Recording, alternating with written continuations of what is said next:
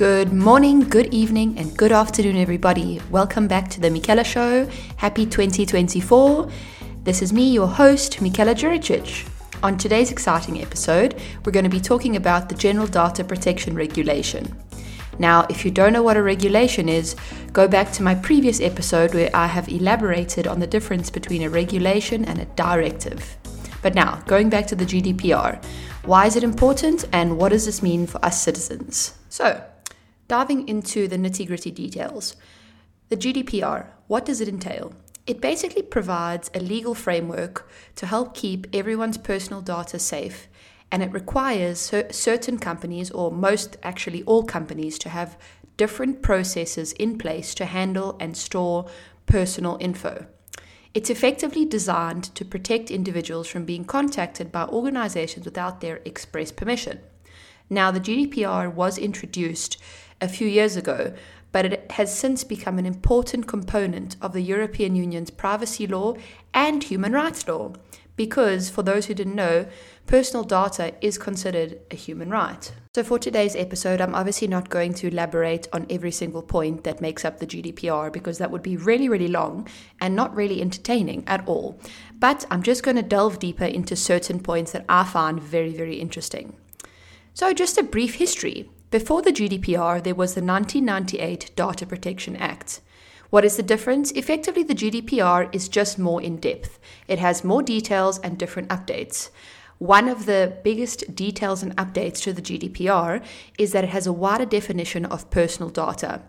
You also it also states that a company needs to explain to individuals where their data is going and why it is being used. So for example, whenever you are on the internet and you open an internet page that is present in Europe or from a European company, you often get the request to accept or decline or refuse the cookies those that accepting or declining of the cookies is effectively the company telling you where your data is going and that they will be processing your data. Another interesting point that was established and is included in the GDPR is that you have the right to be forgotten, meaning that you have every right to ask the company to remove your data. You don't have to justify why, but they will be legally obliged to remove your data. Another important update that emerged in the GDPR is that it's focused on what a company or certain standards need to be adhered to and rules need to be followed for a foreign company, so a company outside of the European Union or the European Economic Area.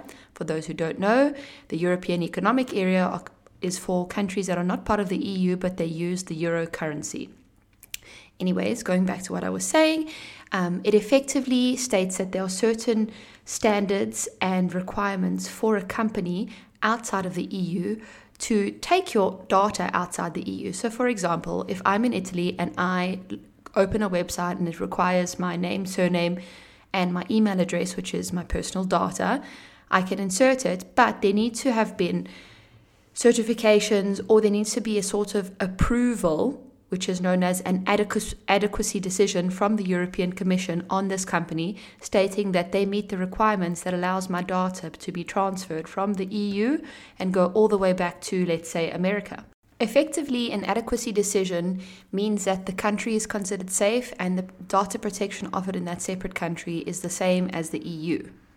However, if the company does not is not able to receive an adequacy decision, the data can still be transferred if the consumer has been well informed where his or her data is going and what are the risks to his or her data being transferred to this external country. A really, really interesting, in my opinion, point that emerged in the GDPR or that is present in the GDPR is that it's not obviously only talking about a customer or consumer's personal data. So let's say the external data that a company can acquire, but it also talks about the internal data of the employees in that company. Now, effectively, what it states is that all companies, all European companies, have to appoint a data protection officer, or known as a DPO, to ensure that the employee's personal data is protected within the organization. So it's really providing, the GDPR effectively provides a, a 360 degree form of protection Now, since the GDPR has come into effect, most countries all around the world, such as America, many African countries, many South American countries, have tried to implement a similar or the same kind of regulation or pass certain laws in accordance with the GDPR.